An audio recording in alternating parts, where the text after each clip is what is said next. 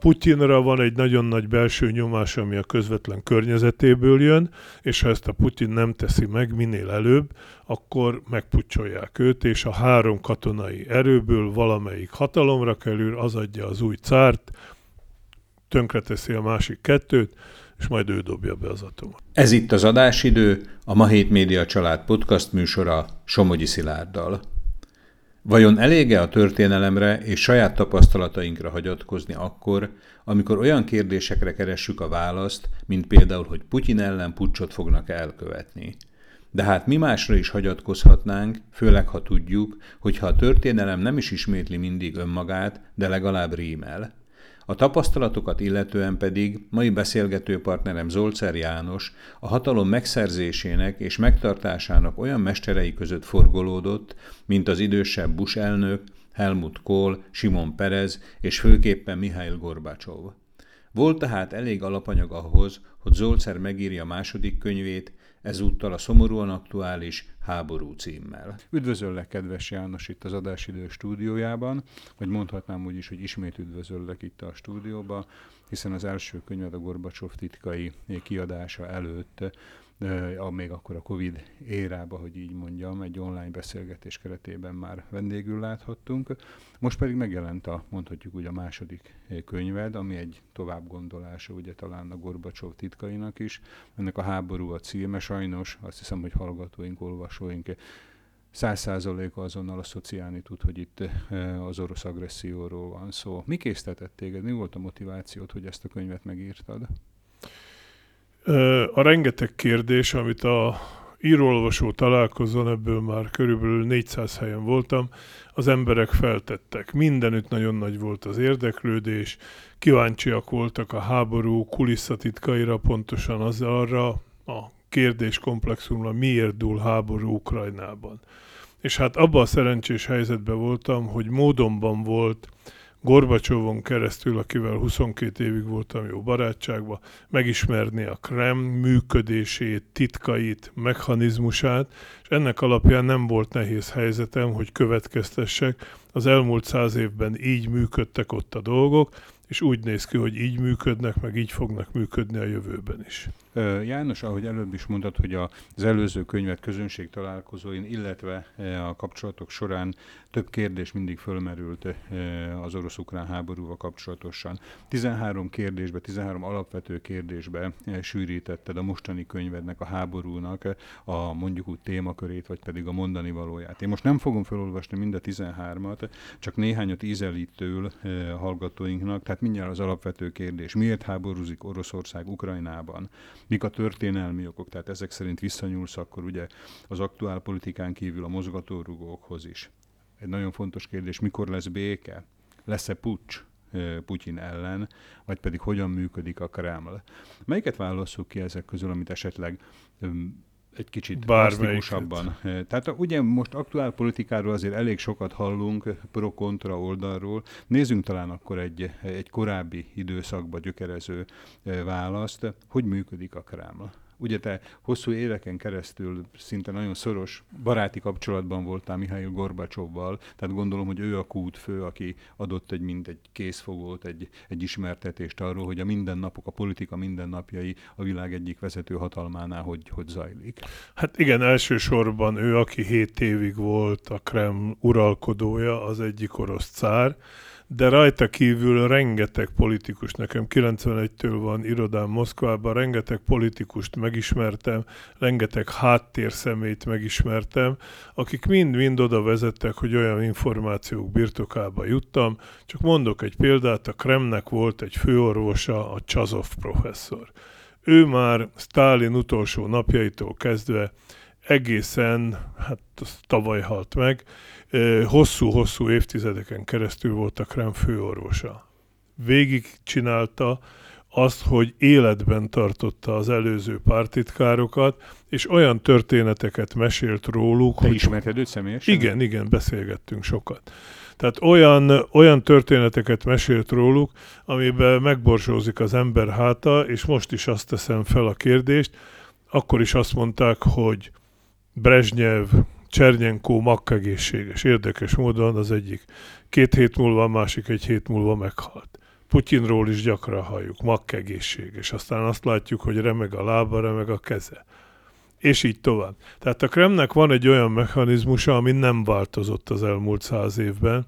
Ugyanúgy mondta a Gorbacsov egyszer, hogy a Kreml mindig hazudik. Akkor mondanak igazat, ha tépen tévednek. Értem. Tehát akkor ezt magára is értve gondolom, akkor Gorbacs az akkori mechanizmusokra is. Tehát, hogy ezek egy megváltoztathatatlan mechanizmus. Igen, én a könyvemben rengeteg ilyet leírok vele kapcsolatban is, más főtitkárokkal kapcsolatban is. Hogy hazudtak neki minden reggel a napi jelentésekben, hogy hazudták neki a Csernobillel kapcsolatos eseményeket, hogy hazudták azt, hogy Matthias Rust, aki leszállt a Vöröstéren, mi történt vele, hogy látták, nem látták őt a radalállomások, és tudnám a végtelenségig sorolni. Ennek alapján, tehát ugye, hogy említetted ezt a krembeli főorvost, Csazov, jól mondom? Csazov. Csazovot. Ez mindjárt egy olyan információs forrás, amivel annak ellenére, hogy napjainkban ugye gombamódra nőnek vagy teremnek a különböző politikai analitikusok, szakértők, geostratégák, hogy azért ilyen információs... Legtöbbük soha egyetlen Kreml belül dolgozó emberrel nem beszélt. Hát ugye a helyzet hozza, hogy ez az új szakma is egyre inkább előtérbe kerül. Tehát jól érzem én azt, hogy itt a személyes tapasztalatoknak, a személyes információ cserének az eredményeivel találkozhatunk a könyvbe? Én csak olyanról beszélek, amit mindig első kézből és még plusz néhány embertől megerősítve hallottam. Tehát nem mendemondákról, nem internetes hírekről, első kézből hallott információktól, és az első kéz, mondom, olyan volt, mint a Gorbacsov, vagy az amerikai elnök, a Bush, akinél 3 hétig laktunk, vagy második János Pál pápa, vagy Helmut Kohl, vagy Simon Peres, és így sorolhatnám.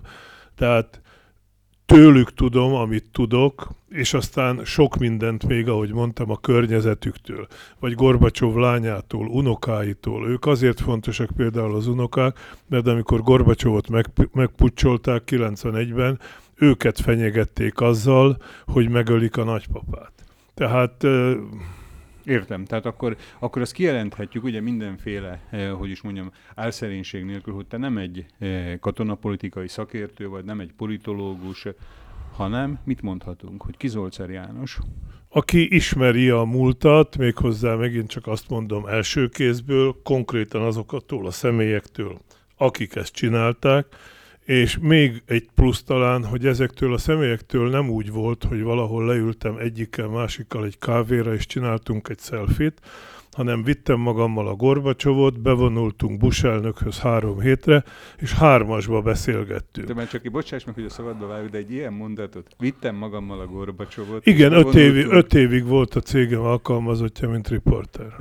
Egy picit talán a kedves hallgatók is megbocsátják. Térjünk el egy kicsit a fő témánktól, a Háború című könyved bemutatásától, és egy pár gondolat erejéig a számomra nagyon csodálatra és irigyelésre mértó karrieredről egy kis betekintést tudnál a hallgatóinknak, akik talán még nem ismernek közelebbről? Mondani pár információt? Tömören, tehát én Ipoly-Balogon születtem, aztán 1 évet Ipolyságon jártam gimnáziumba, onnan elkerültem Kassára az ipariskolába, onnan Pozsonyba az Új Ifjúság című laphoz, dolgoztam szinte minden magyar, felvidéki magyar lapnak, aztán 86-ban úgy éreztem, hogy ez a világ kicsi, ebből a világból nem kérek, aztán egy névházasság során elkerültem Jugoszláviába, onnan néhány hétben később már Münchenbe voltam, aztán ott lassan-lassan kinyílt a szemem, megtanultam németül, és 89 nyarán megalapítottam egy produkciós céget, alig telt el 1 év, már 20 országban volt 200 munkatársam, és készítettük a riport és dokumentumfilmeket a világ nagy televíziónak. Tehát ahogy ma mondanánk, egy elektronikus újságíró voltál? Nem. Hát ez televíziós újságíró. Televíziós. Tehát akkor egy szó szerinti televíziós irodát, tudósító irodát. Igen, volt. Így van, a világ 22 országában. Azt talán elárulhatom, hogy a mi ismerettségünk is ebből az időszakból, tehát a 90-es évek első feléből datálódik, amikor volt szerencsém a te München melletti Grünwald, ugye? Grünwald volt a cégednek a központja, és akkor én ott voltunk, és akkor láttuk, hogy ott nyüzsögtek az emberek, tehát nem egy ilyen one man show volt az egész, hanem én legalább ott egy tucatnyi kollégát láttam, hogy azért Ipolybalogra elkerülni, és a sajtóvilágában nyugaton karriert csinálni, az azért nem kis teljesítmény. Hát most már akkor hadd tegyek rá még egy lapáttal, hogy az a ház, ahol voltál, azt Erzsébet királynőtől vettem. Erzsébet királynő az üzletfele. Tehát nem csak a Gorbacsov volt az alkalmazott, hanem az Erzsébet királynő üzletfele is. Nem is, hogy üzletfele, hanem tőle vettem egy házat, ő volt a tulajdonosa. Na, tehát akkor ez egy jól kipróbált, valószínűleg bejáratott ház volt, tehát minden szempontból megfelelő lehetett. Ugye? Hát én átépítettem, de nem volt rossz. Na, térjünk vissza azért még egy pillanatra a Gorbacsovval való munkakapcsolatnak. Ugye nevezhetjük ezt munkakapcsolatnak. Hogy maga a közös munkátok, azt azért ugye, tehát egy normál újságolvasó vagy podcast hallgató azért mit képzeljen ebbe bele? Tehát az, hogy a világ egyik legerősebb embere, Gorbacsov, ugye? Tehát a világhatalomnak a vezetője egy müncheni televíziós cég alkalmazásába áll. Hogy ez hogy jön össze? Hát viszonylag egyszerűen jött össze. Én 2000-ben kitaláltam egy televíziós sorozatot, azt gondoltam, hogy jó lenne bemutatni a világ élő nagy politikusait. Ahogy már itt néhány nevet mondtam, a George Bush amerikai elnököt, Margaret Thatchert, II. János Pál pápa, Simon Peres, Valensa, Fidel Castro, Yasser Arafat, és így tovább.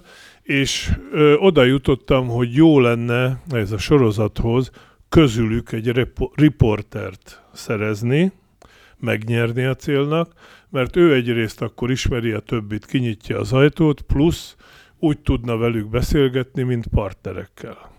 És akkor a Gorbacsovra esett a választásom, őt mindenki szerette a világban, neki soha senki nem mondott nemet. Felkerestem a Gorbacsovot, elmondtam az ötletet. Hogy keresi fel az ember a Gorbacsovot? Hogy hát úgy, mint ahogy te engem, hogy igen, fölhív. Tehát az embernek ugye a kapcsolatai azok mindig fontosak, hogy valakin keresztül jussunk el a másikhoz. Mert így sokkal könnyebben kinyílik az ajtó. Tehát én ismertem Münchenben, a szomszédom volt, a Ferenci Jóska, egy média személyiség Németországban, tudtam, láttam az újságokban, ő ismeri a német külügyminisztert, szintén tudtam, a német külügyminiszter, Hans-Dietrich Genscher nagyon jó barátja a Gorbacsovnak.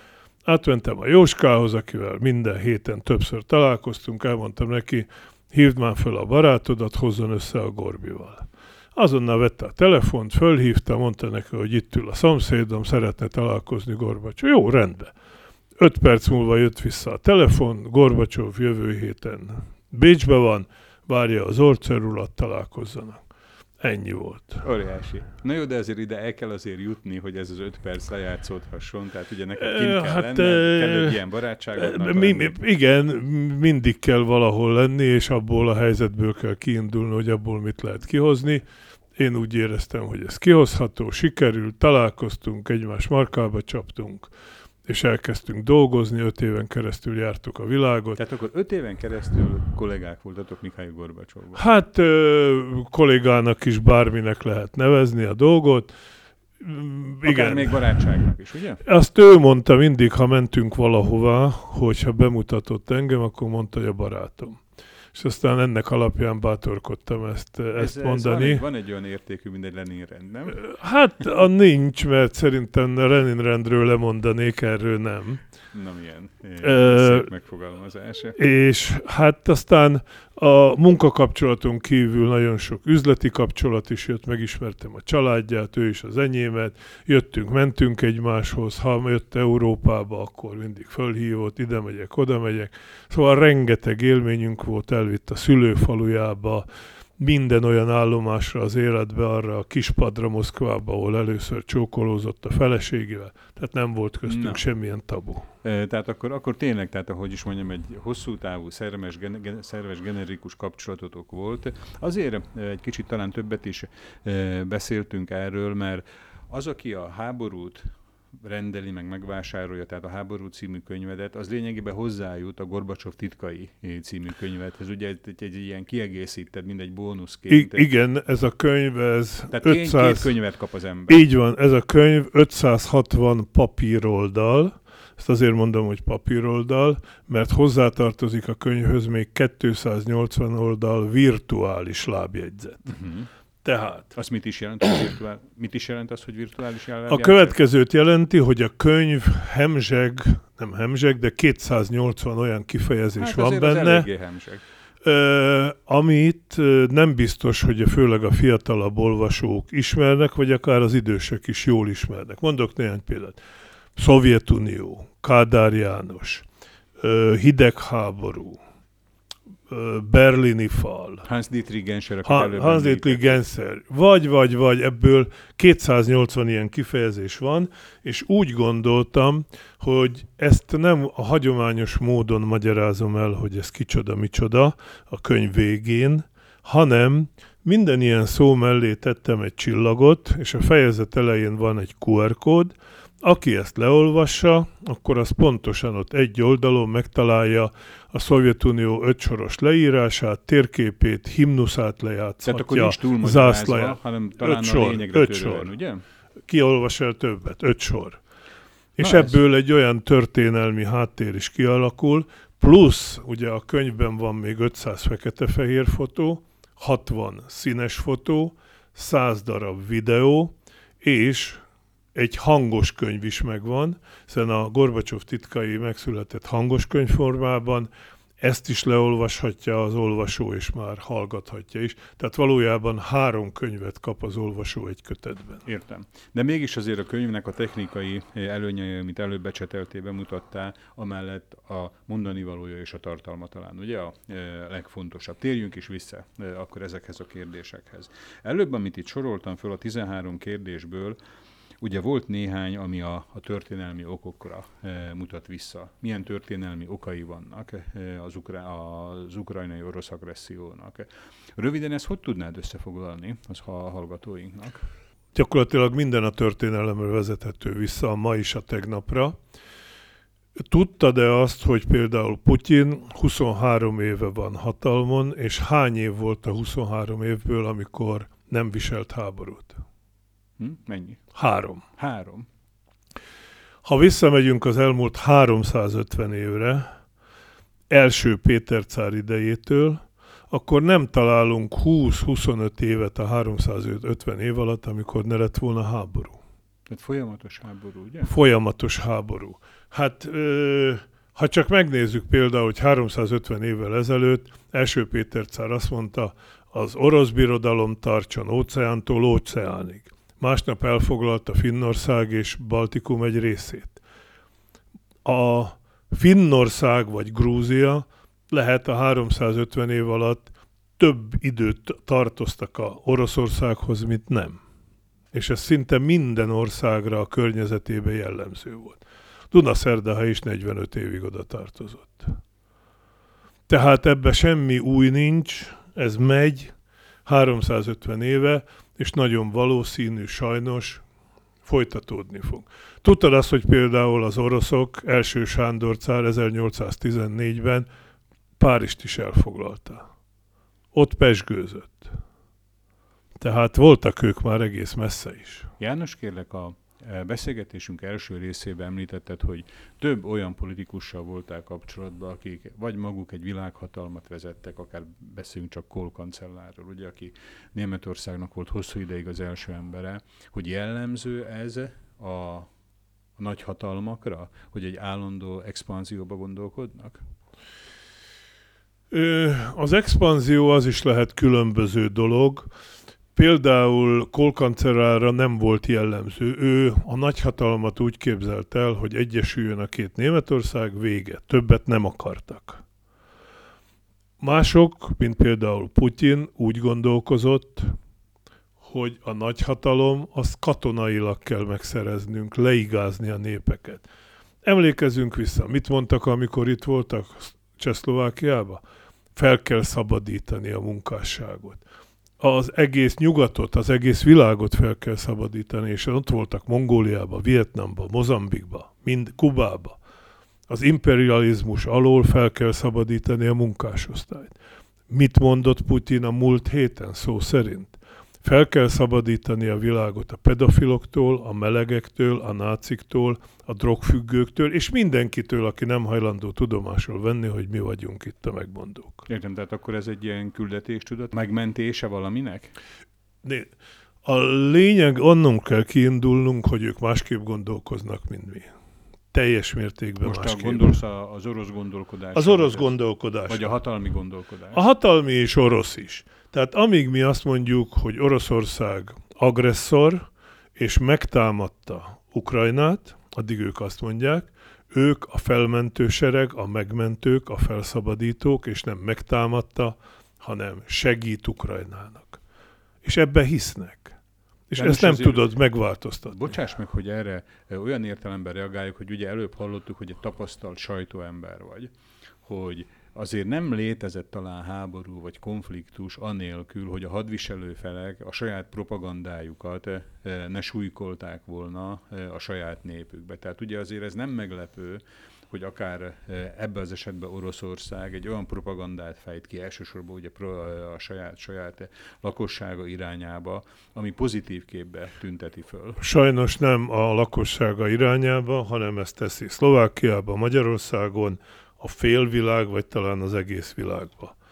Tehát ma, amikor a Gorbacsovval egyszer Moszkvába így mentünk autóval, akkor egy mutatott egy épület, két épület, azt mondja, ezek a legnagyobb épületek, ma hivatalnok épületek, ahol egykor a párt propaganda osztálya dolgozott. Na most ma is. Tehát már nem folyosók voltak, hanem egész épületek. Városrészek. Ma is Szentpéterváron, Moszkvában, Moszkva külkerületeiben ezrek, tízezrek dolgoznak, akik ezt a propagandát végzik. Ezrek és tízezrek vannak világszerte, akinek fizetnek azért, hogy a Facebookon, egyéb közösségi médiákban megosszák az orosz propagandát.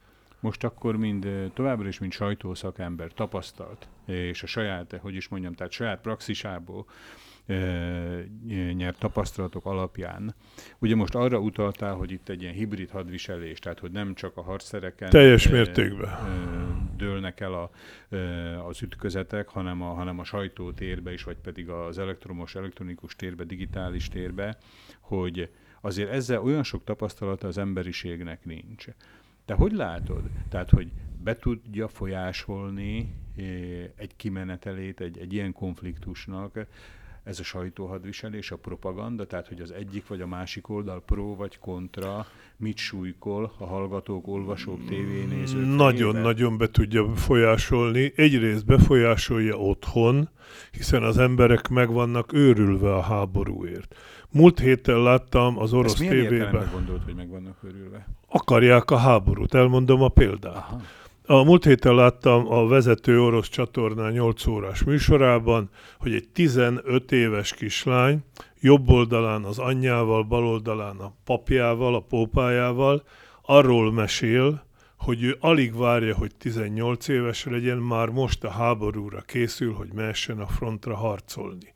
Az óvodás gyerekeket országszerte varnak nekik külön katonai egyenruhákat, lányoknak, fiúknak, masíroznak, gyakorlatoznak.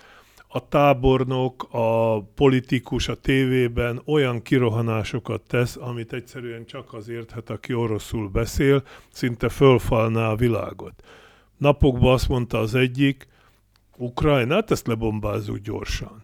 Nekünk Németország kell, mert Németország az egykori orosz, ősi orosz terület, ott nagyon sok a orosz, fel kell őket szabadítanunk. Értem. Tehát aki háborúzni akar, okot mindig talál. Értem. Meg hogyha jól veszem ki a szavaidból, akkor a háborús propagandában szinte minden elhangozhat. És el is hangzik, tehát elhangzik az, hogy... Minden és mindennek a továbbgondolása. Igen, is. Elhangzik az, hogy Gorbacsov miatt van háború, Gorbacsov hazáruló, ő az oka mindennek, ha ő nem verte volna szét a Szovjetuniót, és így tovább nem lenne, de ha már így van, akkor kérjük Putyint, építse újra a birodalmat, foglalja el a félvilágot. A múlt, illetve a történelem, illetve a sajtóból szerzett tapasztalati után térjünk egy kicsit vissza napjainkba, vagy akár a közeli jövőbe, vagy akár a távolabbi jövőbe is. Itt egy olyan kérdést is feszegetsz, magyarázol a könyvedben, aminek az a címe, milyen lenne a világ, ha Putyin megnyerné a háborút. Röviden, hogy látod te ezt? Én röviden úgy látom, hogy olyan, mint amiben a könyvemben leírom 450 oldalon. Leírom, hogy működött a világ Gorbacsov előtt alatt, leírom, hogy az a két pólusú tábor, Amerika és Oroszország, hogy viselkedett, de hát aki élt itt, Szlovákiában 85 előtt, vagy 90 előtt, az pontosan tudja, hogy milyen volt a világ. Nem lehetett utazni, nem lehetett beszélni, áru alig volt, és így tovább bezártságba éltünk, az oroszokat kellett dicsőíteni. Hát ilyen világ lenne, ha nem rosszabb. Értem. Egy meredek téma. Nincs olyan. Néha csak talán rágondolom, és most már úgy gondolom, hogy az emberiség szempontjából meredek téma, amit körbejársz a könyvedbe ezzel a címmel, hogy kitörhet-e az atomháború. Erről mi a véleményed? Ennek törvényszerűségei vannak, több mint realitása van. Megint tegyük fel a kérdést, és én mindig azt mondom, ha jönnek ilyen kérdések, hogy gondolkozunk józan paraszt ésszel. Ugye bebizonyosodott az, amiről senki nem akart a Kremlbe se beszélni, hogy az orosz hadsereg nem ütőképes. Nem működnek a mobiltelefonjaik, nem működnek a kalasnyikovaik, stb. Stb. Tehát gyakorlatilag nem három nap alatt, hanem most már egy év alatt nem tudták se megnyerni a háborút, se elfoglalni az országot, tehát ez nem működik. Addig fajult a helyzet, ugye, Krémet elintézték viszonylag gyorsan, a világ csendben volt, lenyelte, kész. Putyin gondolta, most elfoglaljuk Ukrajnát. Ez nem jött össze. Sőt, a világ nem nyerte le, összefogott, szankciókat hozott, és fegyvert ad Ukrajnának. Én szerintem ez nagyon helyes, mert ha nem tette volna meg, akkor már az oroszok győztek volna, és itt Dunaszerdahelyen vannak újra az oroszok. Ebbe biztos vagyok. Értem. Tehát az atomháború lehetőségére visszatérve. Na most, ez az előzmény. Tehát milyen lehetősége marad így Putyinnak? Azt, hogy azt mondja, elnézést fiúk, vesztettem, bocsánat, mindent visszafizetek, jóvá teszek. Soha nem fog. Ilyen nem volt, nem lesz. Tehát ő már béke Nobel-díjat nem fog kapni, ezt is tudja. Azt is tudja, hogy a hátteréből rengeteg és hatalmas nyomás van a három katonai csoportosulástól kezdve a 15 éves lányig mindenkitől. Mit jelent az, hogy három katonai csoportosulás? Ma három hadsereg van Oroszországban. Egy a reguláris hadsereg, egy a Wagner-féle zsoldos csoport, és egy a Csecsén Hadur hadserege. Ezek már egymást lövik.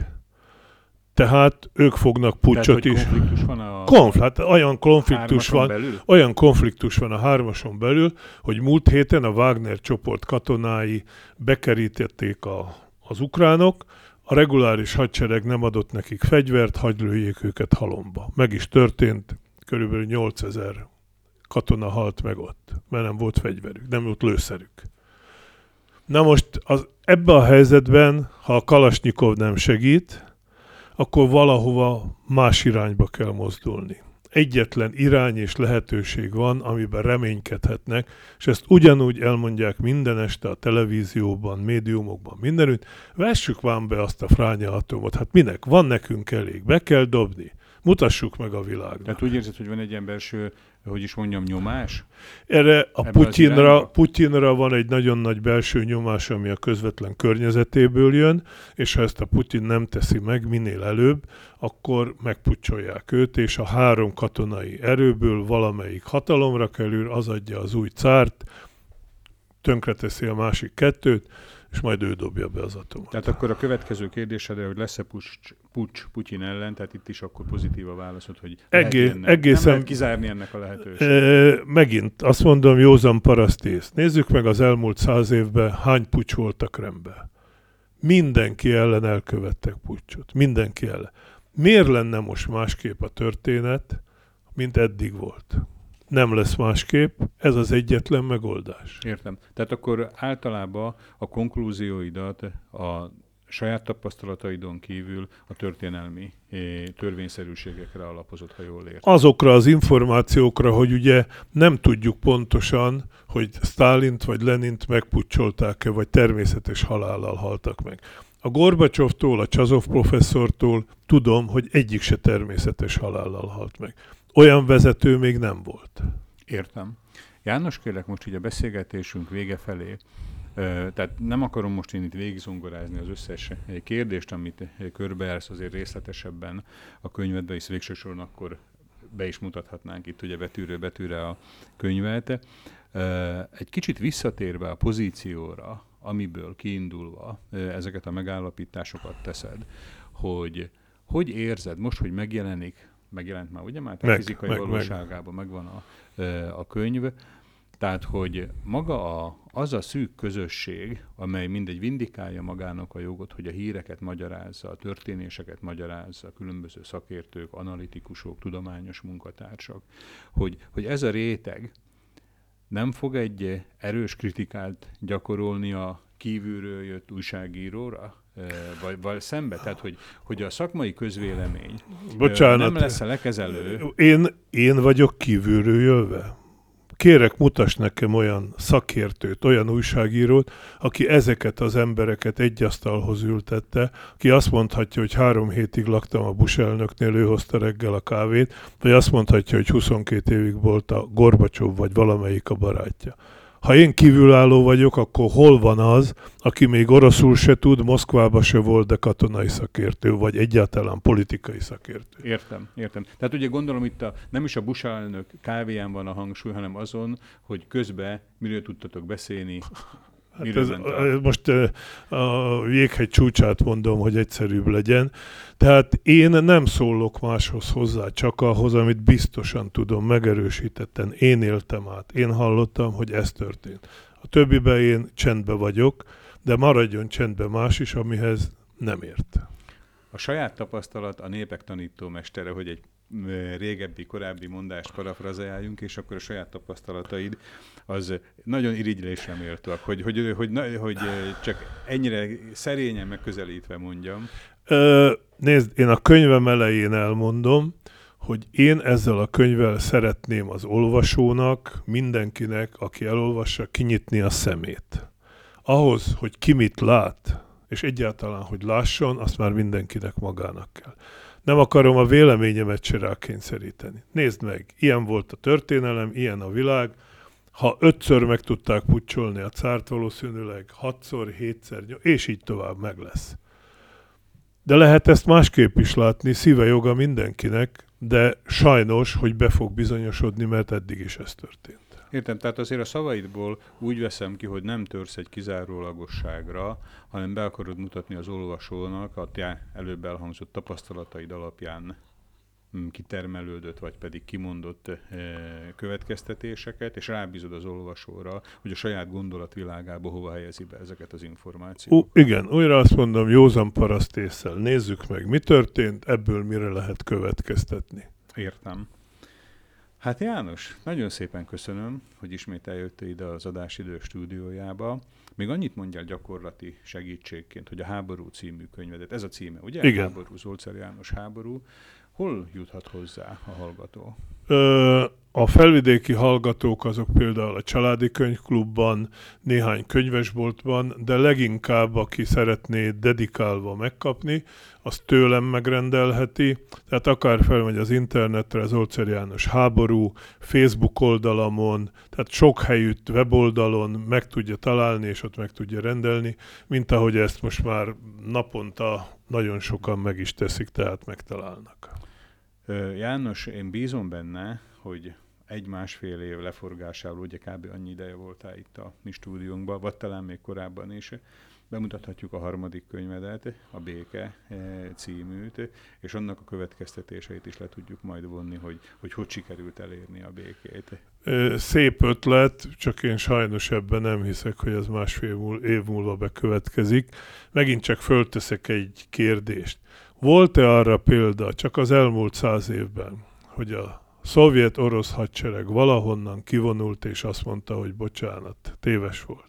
Hát sokáig tartott, de azért csak kivonult, ugye hát a Varsói Szerződés országaiból. De bocsánat, de Gorbacsovot ne tekintsük a hagyományos orosz cárnak, ez Gorbacsov tette meg. Gorbacsov előtt, vagy Gorbacsov után kivonult-e valahol? Igen, nem volt. Afganisztánból is Gorbacsov vonult ki, ezen kívül senki nem tette meg. Értem, tehát akkor egy tartós orosz térre lehet számítani, ott, ahol ez már beállt. Úgy van, ezt gondolom. Köszönöm szépen Zolcer Jánosnak. Én köszönöm a lehetőséget. Hogy az adásidőben a Ma Hét Média család podcastjába ismét látogatást tett, és elsősorban köszönöm önöknek, kedves hallgatóink, hogy végigkísérték a beszélgetést. Köszönöm szépen. A viszonthallásra.